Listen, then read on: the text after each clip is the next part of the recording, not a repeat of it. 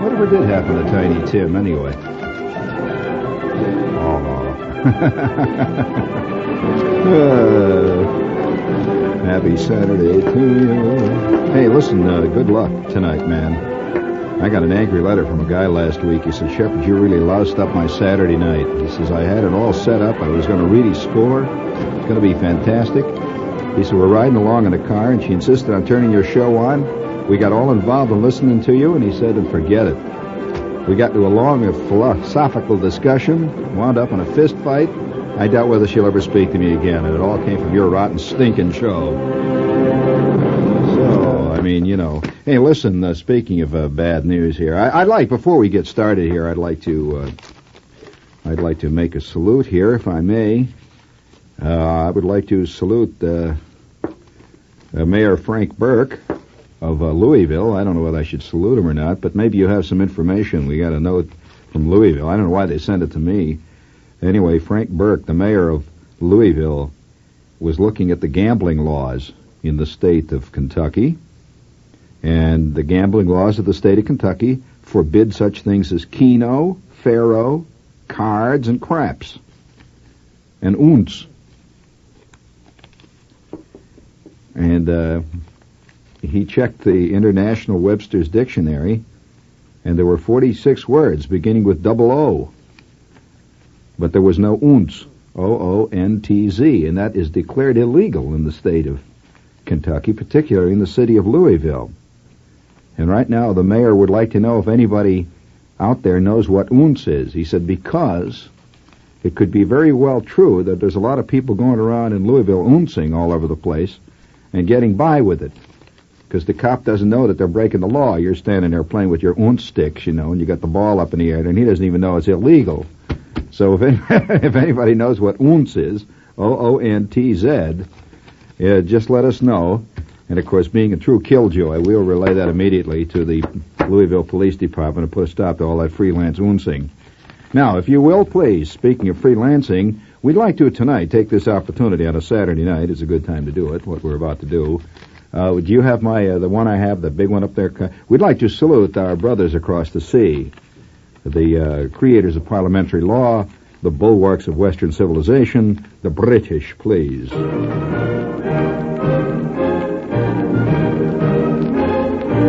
For all you Anglophiles out there, we'd like to pass along this note of a new development in London. By official decree, chastity belts are not safety devices and are so now subject to taxation in England. The Customs and Excise Tax Office classified the wrought iron belts as, and we quote, minor items of apparel, which are taxable. The belts were in vogue in olden days when knights of the realm fixed them on their wives to protect their virtue, while hubby was off to the crusades. Makers of the contraption, which include padlock and two keys, say that they're now enjoying a fantastic boom. They're selling well in the United States and Europe and all over England, and also particularly well in Sweden. Swinging Sweden. The primary producer, a marketing unit for rural craftsmen called the Anne Hugesson Organization, tried to fight the tax. But a spokesman for the tax office rejected the claim, and we quote him here. Of course, these belts are not safety devices, he said. They don't save you from a broken neck, do they? Of course not. They're most definitely made for wearing, and as such they will be taxed as wearing apparel. All right, thank you. Uh, if you're curious, you'd like to find out about a chastity belt, if you've been a little worried, it's Saturday night, you may, you know, be out on the road and worried a little bit. Robin Hugesson, the firm's spokesman, admitted he was surprised that the belts are saleable as wearing apparel in this jet age when husbands are likely to return home at any time. He said that the company was just making them for gag, you know, offbeat ornaments, a little thing you keep on the coffee table there. He says you, and we quote here what he said you could do with a chastity belt. You can you can place a potted a potted plant in them and uh, suspend them like baskets, you know. It's true, I suppose. he said, but then he went on. He, he made this final comment. But when we started getting requests for the belts with vital statistics supplied, we realized that we were being warned. So, uh, I don't know. You know what they are, don't you? You don't. Well, that's good. I'm glad you don't. You're my test. Because I'm always worried whenever Art knows what I'm talking about, because at that point I'm on dangerous ground. Uh, that's true. But uh, so England has now uh, clamped a a, a uh, tax on chastity belts, and we had thought you ought to know that things are moving along.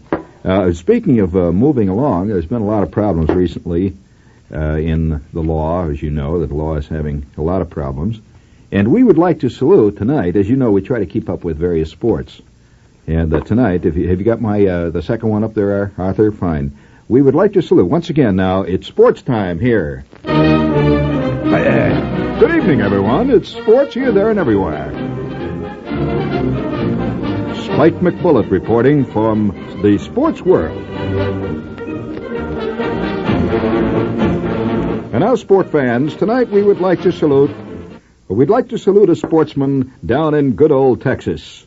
Ventura Flores, 31, of Odessa, Texas, has been sentenced to 1,800 years in prison for selling heroin.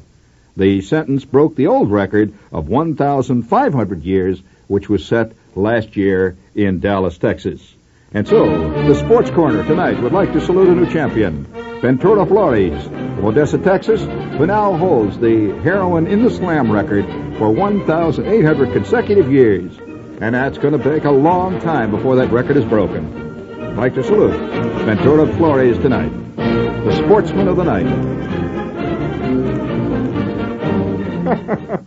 oh man, can you imagine the what that guy thinks?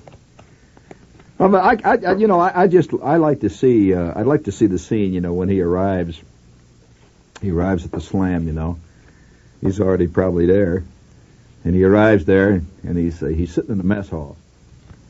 See, Ventura Flores, 31. He's sitting in the mess hall, and there's a hush falls over the uh, the prisoners.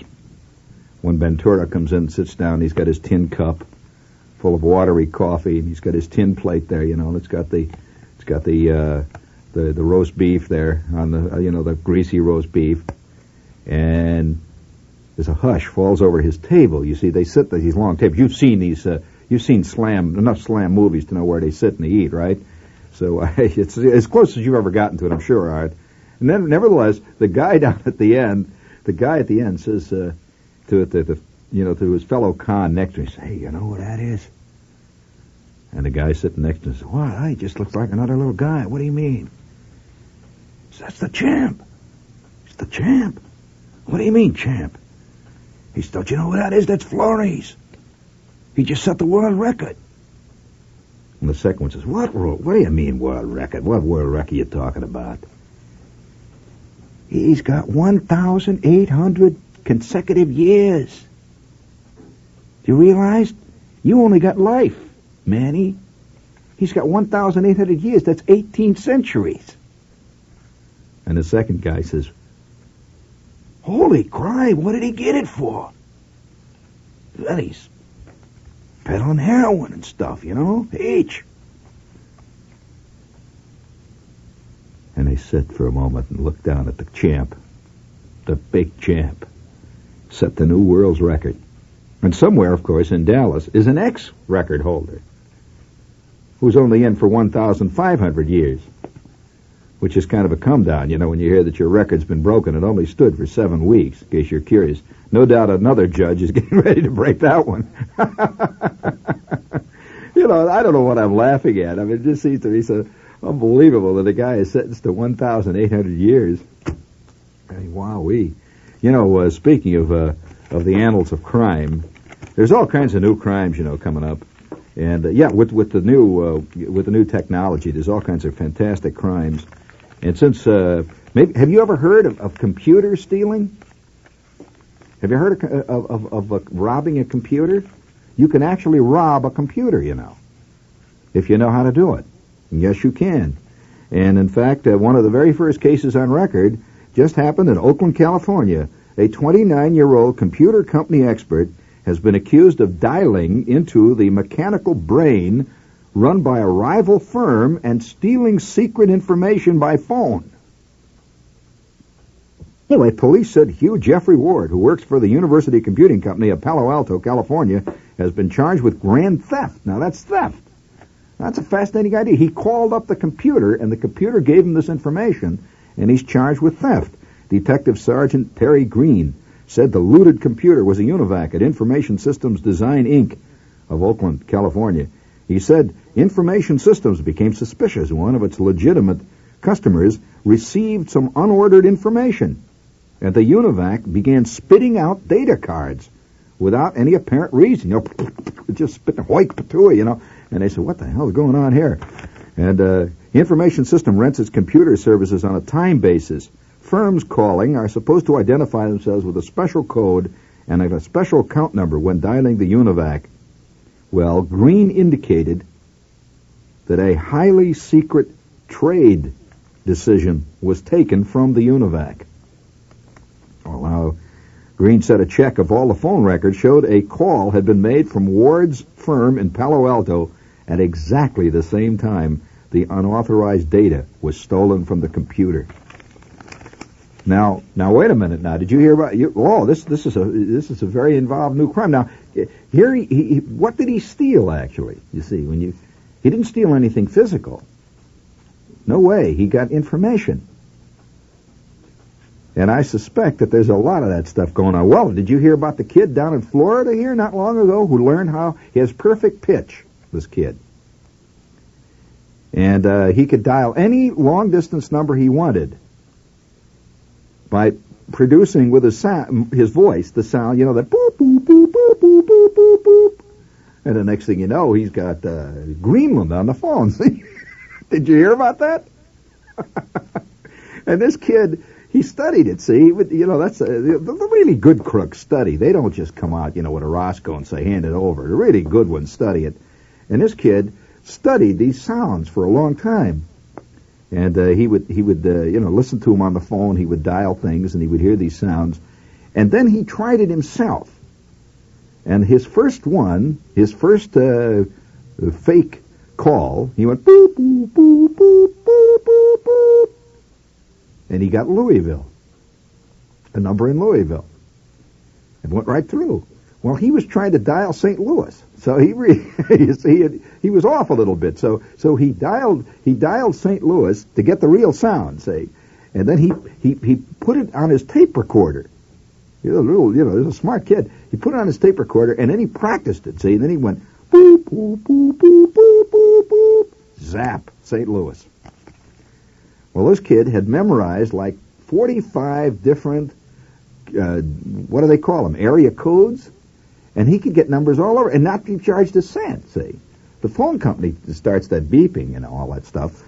And so uh, this kid sit down and he'd just pick up the phone and say, and he'd go boop, boop, boop, boop, boop, boop. And the next thing you know, he's talking to California. See, his, his mother never knew it. See, she just thought he was, you know, making him funny sounds. That's all. And, uh, oh man. Well, I mean, you know, uh, th- then there was another kid. Of course, this one, this one was really something. There was another kid. This was kind of sad.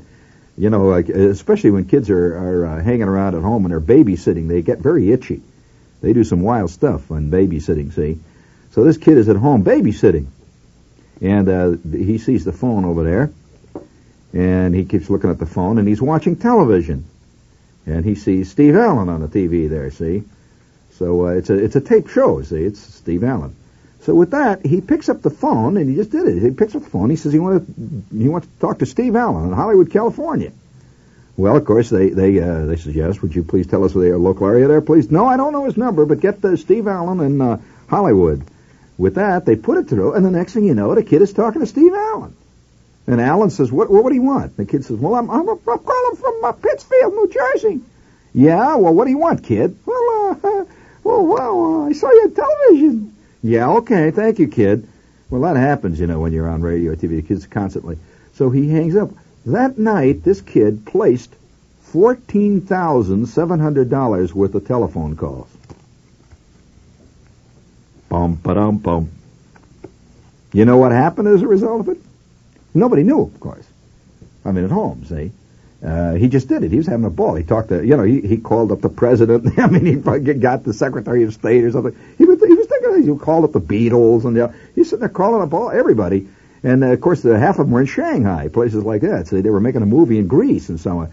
So anyway, he finally, he finally uh, he after after about three hours of this, he put in fourteen. You realize how much he must have called? Fourteen thousand. So uh, he didn't say anything about it. His, uh, you know, the parents came home and everything was cool. Is it uh, everything okay here, Bobby? Yeah. What did you do? Watch television. Oh, okay. And uh, the kids are all right. Yeah. Did uh, Johnny take his cough syrup? Yeah. And that's all there was to it. Until the first of next month. And they got a bill for 14 grand. Well, of course, they flip, you know. They, what the hell is this? You know, obviously the phone company's done it to us again, you know. And they call up the phone company and says, no, we've got the, you, you made these calls. These calls were placed on this night. Here they are. Uh, called to Mr. Eddie Fisher, uh, Pitcairn, Pennsylvania. There's a call here to, uh, to Elizabeth Taylor. It was made, uh, Mrs. Miss Elizabeth Taylor. It was made to, to uh, London. Oh yes, and here's one here to to uh, Paris uh, to a Mr. Sinatra, Mr. Frank Sinatra. and of course, they put the kid on a rack, and uh, he conceded. He did all this. Well, you know what they had to do? You got to hear this. This really gets sickening. Fourteen thousand dollars they owed the phone company. Well, they had to get a second mortgage on their home. And well, you know, fourteen grand is not easy for the average walking around guy to raise. That's a lot of scratch. So they had to get a second mortgage on their home, which they did, and they they laid fourteen thousand seven hundred dollars on the phone company. And uh, now the old man's got three jobs. His wife is working in the morning. Uh, the kids have taken in washing now, and uh, you know the whole scene. You know. so uh, you know, you've, uh, oh yeah, you know, you just can't. I I, uh, I tell you, uh, a phone, a phone is a is a is a symbolic thing anyway in our time, and and uh, and you some people hate telephones. Other people love them. And uh, to the people who hate telephones, they're afraid they're going to catch them. In general, the average guy who hates a telephone is always afraid that that call will arrive. And uh, I would say that uh, probably 50% or better of the average walking around guys today are leading very complicated lives lives which they would prefer not to have other people know about. Do you agree with that, Art? Highly complex lives. I mean, the, I mean, if there's an old hillbilly song that uh, that goes about that, you know, you're just slipping around. I can tell you're just slipping around, slipping around on me. Well, uh, this is a fact. So the one area, the one thing that uh, that looks dangerous to most guys is the phone. And it is. Oh, listen, I'll tell you, I'll tell you, a friend of mine had a fantastic thing happen one day. Oh, this guy, uh, this guy was slipping around, see, and uh, he's, he's, you know, he's got about five girlfriends on the on the side, you know, and at, at home he's a very official type guy, and he's playing it straight and cool, and he knows he's got everything figured out, you know, and uh, and one day he's at this chick's apartment, see, and uh, terrible thing happened. He he was uh, he went down to the store to get some beer or something, see? And when he did, uh, he, he left his wallet on the table there. And, uh, she ran down to get him and, and uh, give him the watch. She, forgot you, you, you know, you can't get the beer. Oh, yeah, yeah. Well, he did not realize at the moment that something un- unbelievably bad had happened. What had happened? Now he had a he had an unlisted number, you know, the whole bit. See, what had happened was in his wallet he had left a phone bill that he was about to pay. And it had, as you know, have you ever looked at your phone bill? It has your number on it. Well, this chick decided to take a note of that number, see, and if she ever wanted to really get him in a hurry, see, like if the test came back and it was positive or something, uh, then she'd give him a call. well, one day, one day, I'm telling you what happened. This, uh, you know, this is the kind of stuff that really curls your hair. One day, he's he's he's sitting there, see, and and of all times to have it happen was Thanksgiving, and they're having a Thanksgiving dinner, the whole bit. See, and the kids are there, grandma and everything there, you know, everybody's uh, cheering and singing. When the phone rings, and he didn't think anything about it. So, because uh, you know, he had this unlisted, and he felt he had this all cool, he had this all nicely uh, covered over. See, the phone rings, and this kid picks it up. One of his kids, hello, who? Oh, you mean Daddy? Oh, well, yes, he's my daddy. Oh, And of course, in the meantime, he, the, the old man is sitting there. He's carving a turkey, and everybody's singing. And he hears this little conversation. All of a sudden, he oh my, it must be something. Wait a minute. With that, his his wife, who was in the next room, says, "Well, just a minute, uh, Johnny, whatever his name is. I'll take that call. It's all right." And uh, she picks up the phone. She says, "Hello, who?" Oh, this uh, this is uh, Mrs. Uh, Applerot. Yes. Oh, you oh you want to you want to talk to Frank? Well, yes, yes, that was his son uh, Johnny that had answered. Yes. Well, who are you, by the way? Oh, oh, well, I'll tell him. Uh, just a moment. Uh, uh, Frank, Marcia's on the phone. Ah, bum, ba dum, bum, ba.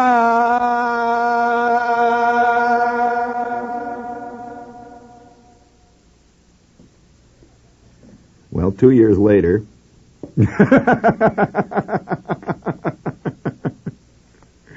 Two years later, my friend is paying out like uh, twelve hundred dollars a month alimony.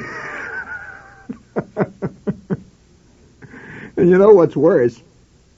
It's just always the way, uh, and this happens with guys. I mean, it's always it always is the way.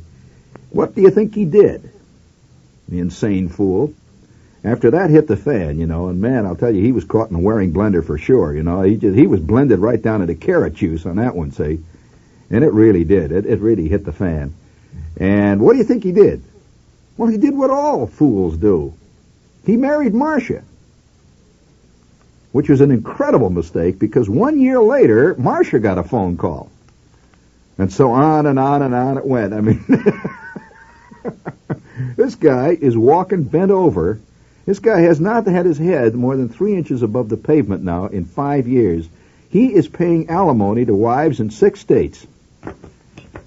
And he still has a phone, the insane nut. I mean, so uh, the telephone can really get you into trouble. I mean, I shouldn't be talking about this on the air. I'm probably scaring a lot of guys. I can just see guys listening to the radio, you know, they're driving along and it's coming out of the loudspeaker there, and the guys all of a sudden get the real scared feeling down in his gut. He quickly tries to change the station, see, and his wife says, uh, Wait a minute, I'm listening to that. He's oh, it's not He said, what is he? Yeah. She says, wait, I want to hear what he says. And he says, okay, all right. And three minutes later, she says, what, what is he talking about? You mean, you mean, you mean there are guys that dishonest in this world? Ah, you know that. He's just talking. Kind of nut on radio. Let's get WP18, get some good music. What do you say, huh, baby? oh, I know all about that, man.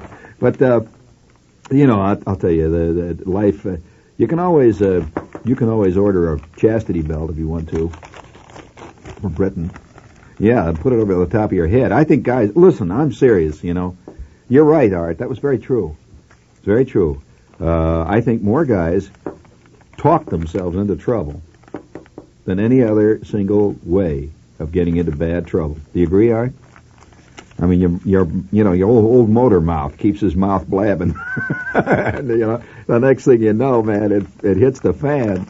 And uh, you just gotta, when you're, when you're a double agent, you know, and, and any guy out there that's playing around, slipping around, as they say, the hillbillies, you know, sing about this stuff. I don't want to call them hillbillies. The country and western singers, they deal with reality, you know. They, it's like, not like Cole Porter, you know, all this romantic stuff. They, they sing about slipping around and, uh, you know, the way it really is. And I suspect that most guys who are doing that, listen, I, I knew a guy. Now, now, now we're getting into something here. I shouldn't really open this can of peas, but, but I knew a guy. Now, you know, you, you, you hear about, you constantly hear about guys that get get in trouble at the office. You know, they're stealing money or, or uh, they got a little embezzling going on the side. Well, generally, what happens?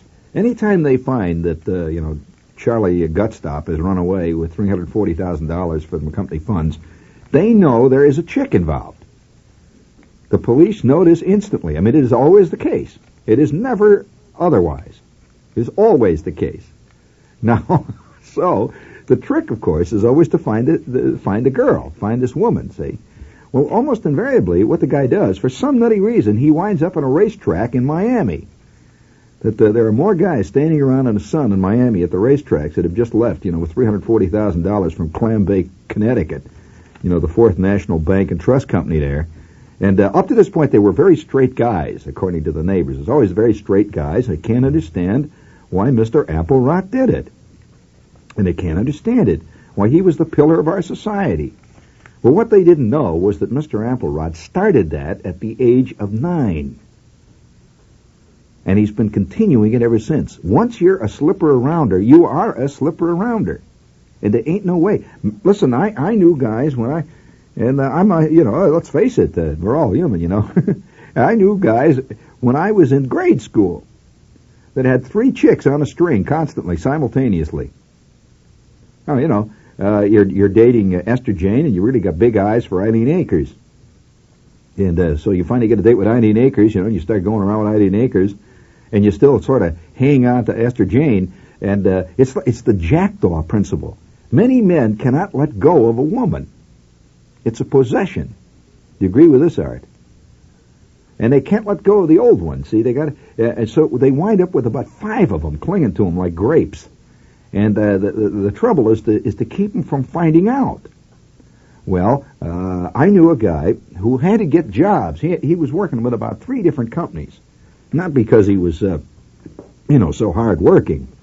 I mean, he wasn't the, he wasn't the type of guy that had ambition. You know why he had to, had to work like hell? Well, because he was maintaining four separate apartments. Have you ever paid rent on four separate apartments? Well, this guy, I'll tell you, he was a he was busier than, than you know, he was busier than five paper paper hangers with one arm. You know, he was running around and and to keep it juggling all the time, and he was a fantastic job. And so to to three of them, the girls that he was uh, making a scene with and living in these apartments. And by the way, all in the same town, which was a fantastic way. I mean, that that that is really dangerous, as as later events subsequently proved. Uh, yes, oh, terrible. I mean, gunfire, the whole business. I don't want to go into that. But uh, nevertheless, this guy had everything going at once. You see, he uh, he uh, had these two, three girls all all uh, living separately in different apartments, and he had given them all different names. Also, he had different jobs. He had on for three of them, he was on the road all the time. See, he only got home on Wednesdays, and. Uh, Well, of course, with the fourth one, who was the original one, uh, he he was always, you know, he, he he always had to stay in the office late overnight. This night, see, he would tell his wife his real his first one, and oh, he made another classic mistake. If you want to hear it, it you know, it gets so complicated that it gets really gets it gets sickening.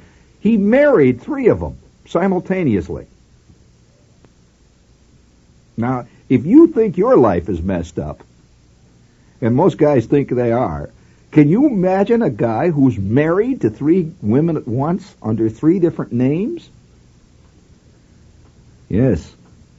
He had an exciting time there for a while.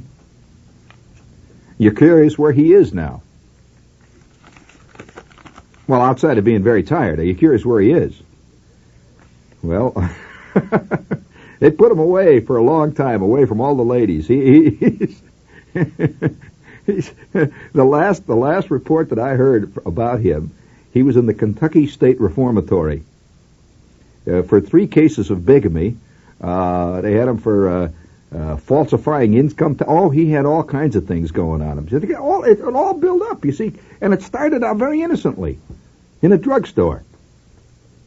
He came in, you know, for uh, for a cup of coffee, and he's sitting there waiting for somebody, and he sees this chick operating the the, the hot plate. You know, she was a waitress back there. And one thing led to the other, and he took a look at her, you know, and she had, uh, she was, uh, how shall I put it, uh, she was, uh, you know, and uh, there was a lot of her there, see, and it was all well placed, see. So he looks at her and he says, "Hello, baby," and she says, "Hello," and uh, one thing led to the next, and he says, "When are you off tonight?" She says, "Well, I'm through at nine. He says, "Well, by George, isn't that a coincidence? I'll be free at nine too. What do you say? I pick you up in my convertible." which, uh, by the way, he did not own a convertible, which uh, she then was very impressed by. And so he rushed out immediately to the Hertz people, and he rented a convertible. He showed up that night. It, now, that's what he had to do ultimately. See, already, see, he's building a double life. He owns a convertible. Well, every time he saw this chick, he had to show up in that damn convertible. Right from the beginning, he's in trouble.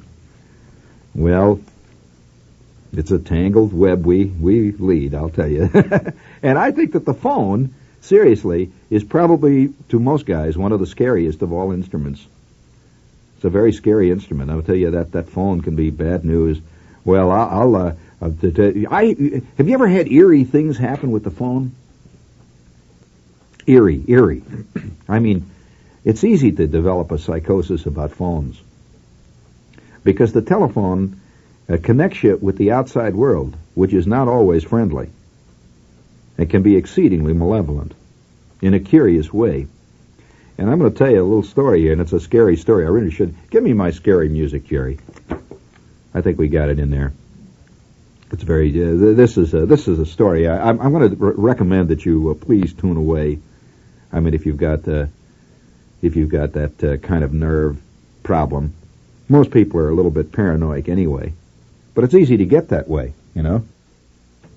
And uh, anyway, yeah, yeah, any, anything about it. All right, I'll, I'll give you I'll give you a cue here. well, it all started. See, I was. Uh, do you do you think uh, that that mystery or or horror stuff is more effective in heat than in cold? That's a, that's an interesting question. Now, there's a psychological question there. In other words, have you ever seen many really effective horror pictures that took place in a very cold climate? No, I don't think so. Oh, there have been a couple of good SF pictures, but not really, uh, you know, scary because you, because cold climate, you don't associate the cold climate with the kind of stuff that we basically are afraid of, like tarantulas. I mean, you know, things. Yeah, I mean it. I mean, I, I think I think we we most of us suspect that anything can come out of a jungle, and uh, because the jungle is there, it's it's there, you know, and and uh, this evil stuff can come out. Well, I'll tell you a story that I had happen to me with a phone, which I have never forgotten. Sometimes I wake up in a cold sweat, and I think about this because of uh, the curious thing that happened. This this happened when I was going to school. And uh, I was I was working in Cincinnati. I had a summer job. Now, if you don't know anything about Cincinnati, I'll give you a clue. Cincinnati is considered to be, quite possibly next to St. Louis or hell, the hottest city for ball players to play in. Oh, it gets hot. Cincinnati is lying right in the bowl of the Great Ohio Valley there, and it's like it's like some big parabolic reflector, and the sun sits over that parabolic reflector, and Cincinnati is right in the focal point of that parabola. And it gets so hot sometimes during the summer there that is it is almost unbelievable, truly. I remember that summer, another thing happened in that summer. They had a, a, a truly fantastic wave of suicides in July. Yes, it was it was it was like every day three or four people would commit suicide. And any uh, any good uh, psychologist, and certainly a medical uh, a police physician, will tell you that in the hot weather, this is the time that uh, that we have a tremendous suicide rate. You know this, of course, and uh, especially in the spring. That's that's another thing. That's another story. April is the cruelest month and all, you know, but it is to a lot of people. Well, this July, there were people killing themselves practically every hour on the hour, and I mean spectacularly. So much so that it began to be a big thing in town. They had big headlines, like, uh, you know, there'd be a big headline said, 15th suicide since first of the month, uh, 21st suicide since first of the month. It's fantastic. And you know how you, you, you read stories like this, you generally read stories, and you don't relate yourself to them. It's just a story you read in the paper. Well, one day, I got my lunch hour. And the the place where I was working was right smack in the middle of town in Cincinnati. You could smell the river, which was down about two or three blocks down. At and the excuse me, and the Ohio River in the summertime has a very distinctive river smell. It's a it doesn't smell like a swamp. It smells like a river. You know, it's a very strong uh, earth smell. You can smell fish in the river, and you could smell the trees and the hills. And the temperature was running every day in Cincinnati at about 100, between 90, 95, 100, 110. Oh, it was hot. Not a breath of air stirring. So I'm walking, the bright sunlight. I'm walking out, in the middle of town, and I'm walking down the street heading towards the uh, Purple Cow, which is a place where I used to eat, and uh, walking along with another guy, and I had just been reading about these suicides, and we were talking about it, and the heat was just laying on us like some gigantic fat lady at a picnic, just sitting on us, you know. Shoo, boy.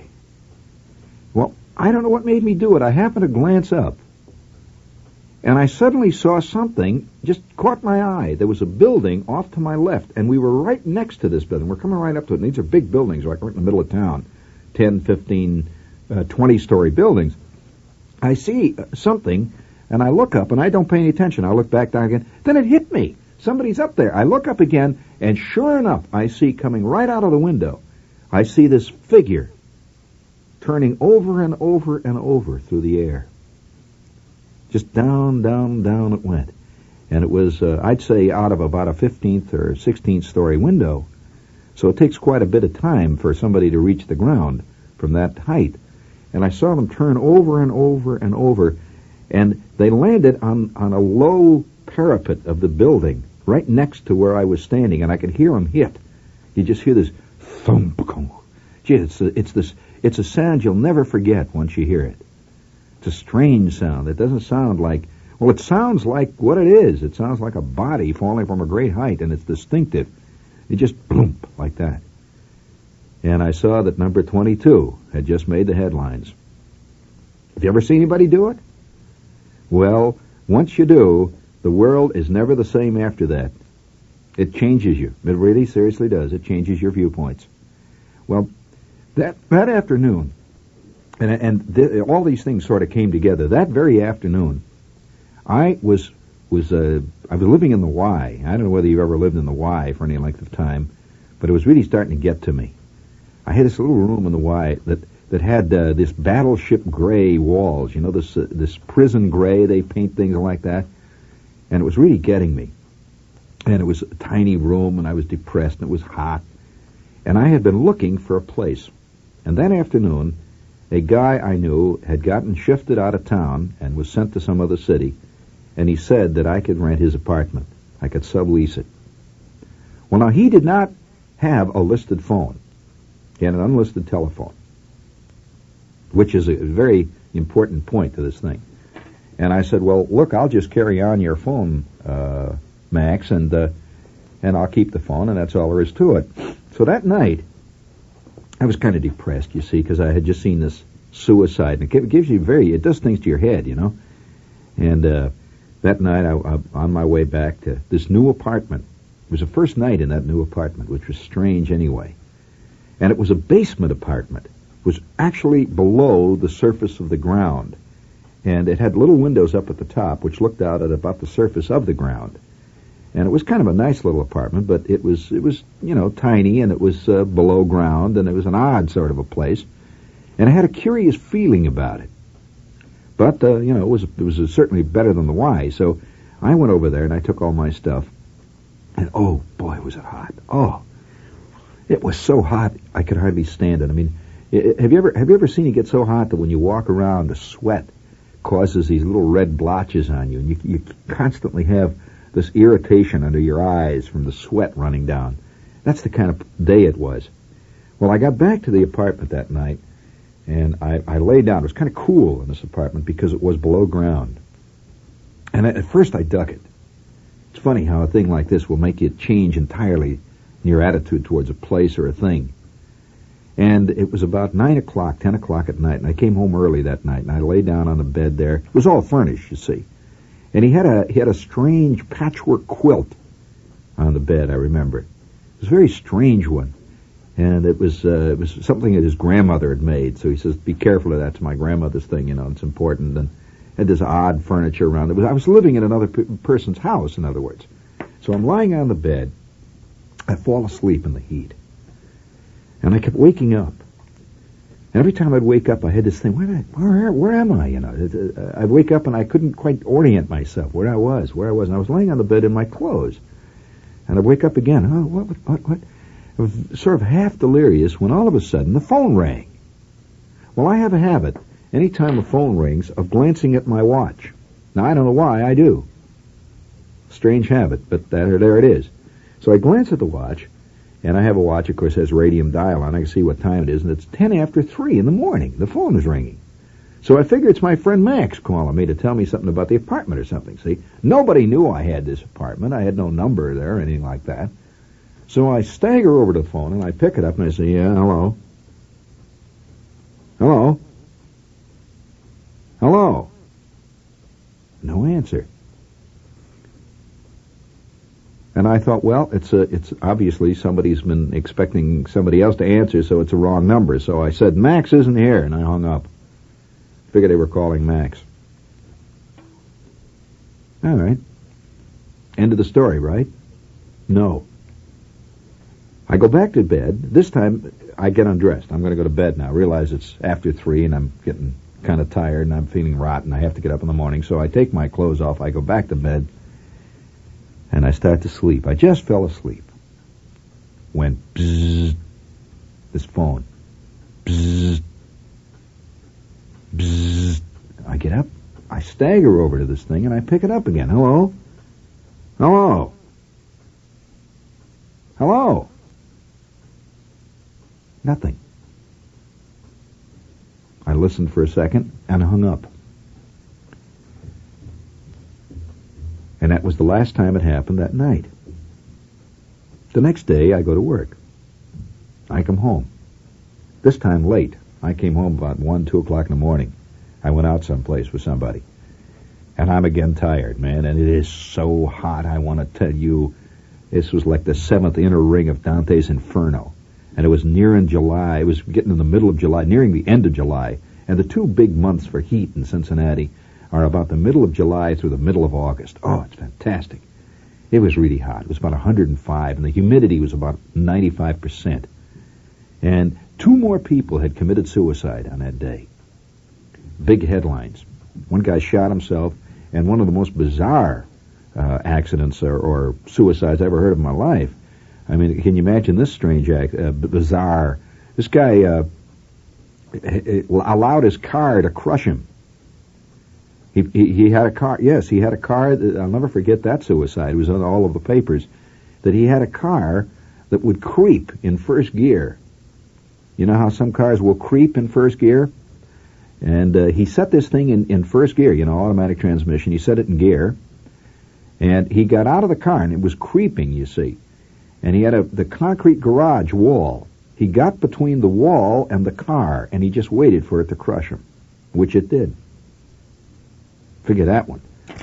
So I'm, you know, I'm reading about this horror story, and I come home, and I, I, I it's about one o'clock in the morning, and I get undressed, I take a shower, and it was so hot. It was one of those miserable kind of uh, weeks when even the water that would come out of the, the, the shower was lukewarm. You know, it came out with little tadpoles in it and stuff. You know, yeah, it was like miserable. See, so so I, I I flop over on the bed there, and I'm lying there reading, and I figured, well, if I read a little bit, I'll, I'll get sleepy. I wasn't really very sleepy. I was just kind of hot and miserable. So I read a little bit, and now it's about two o'clock, and I'm just starting to get drowsy when bzzz, Bzzz.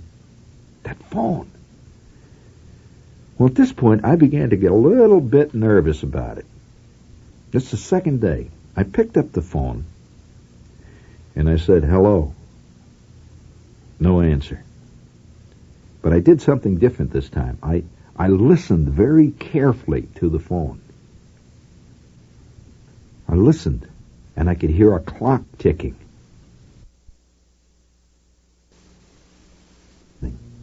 just faintly. Well, I knew they weren't going to answer. So I just hung up. It happened twice again that night. No answer, nothing. And I could hear the clock ticking. Well, that continued every night for the better part of a month which was how long I had that apartment. And I want to tell you, I was going out of my bird. I, I, I, it got to the point where I was actually, it, it started to get to me so much that I was actually afraid to come into that apartment. And I'd see the phone. So I called the phone company. I asked them. I says, you know, this thing is is uh, is is doing this. What do I do? And and the, the woman says, hello, you know, on the phone company, the phone company. And I said, well, there's a guy or somebody. They're they're, they're harassing me. They call all hours of the night and they just don't say anything. Have they said any obscene messages? I said, no. Well, then it is not illegal. In other words, did you know that, that it's not illegal unless they say something obscene to you? Do you know that?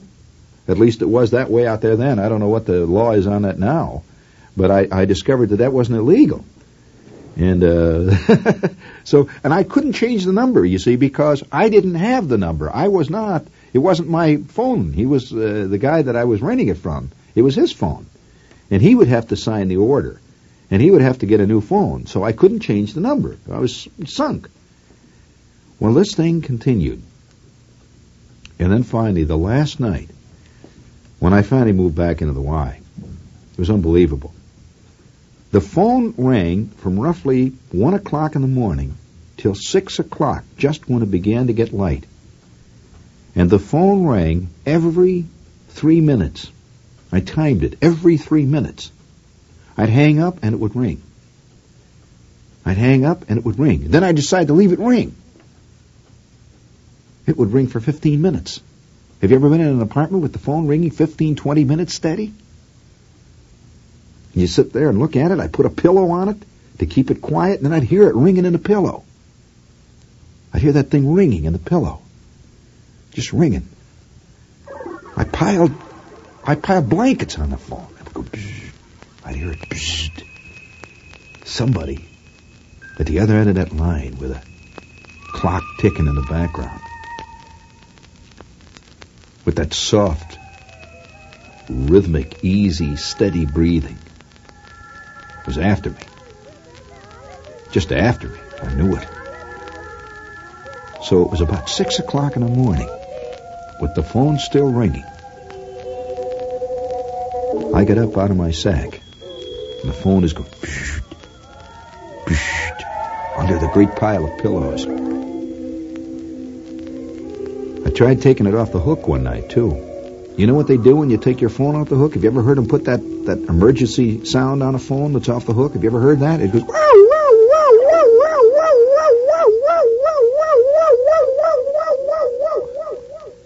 I could take that for about two and a half minutes, friends. So at six o'clock in the morning, I took out my barracks bag and I loaded my stuff up with the phone buzzing behind me with the temperature already hovering in the 105 degree mark at 6 a.m., and I could feel, smell the first faint whiff of the river rolling in.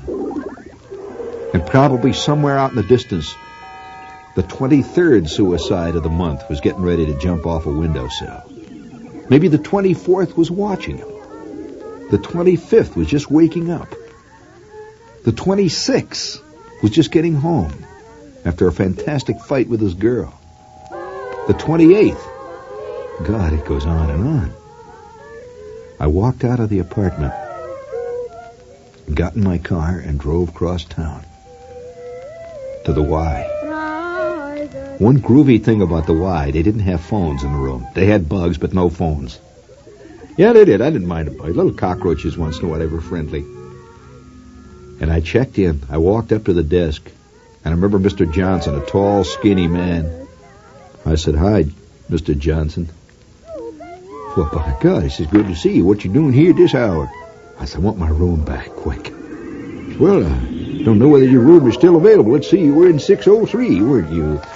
Yes, by George, the guy at 603 just checked out. Of course, he committed suicide yesterday, actually. Bad thing here. You sure you want 603? I said, what? He said, yes, he's a young fellow just checked in here at 603, and by God, he said, you know, Clarence, downstairs in the maintenance department, found him the next morning. He'd slashed his wrist. Terrible thing. Police here and all that. You sure you want 603? It's all cleaned up, though. It's all right. I said, no, Mr. Johnson. Give me one on the eighth floor. I like a good clean arc. Yeah. And so I went up on the elevator all by myself. Quiet. And checked into room 803. Lay down. And I got my first night's sleep. My first night's sleep in a long time. So there's evil things out there. Yeah. Yeah, that, that's a true story, I'm afraid. the saga of room 601. Bzzz.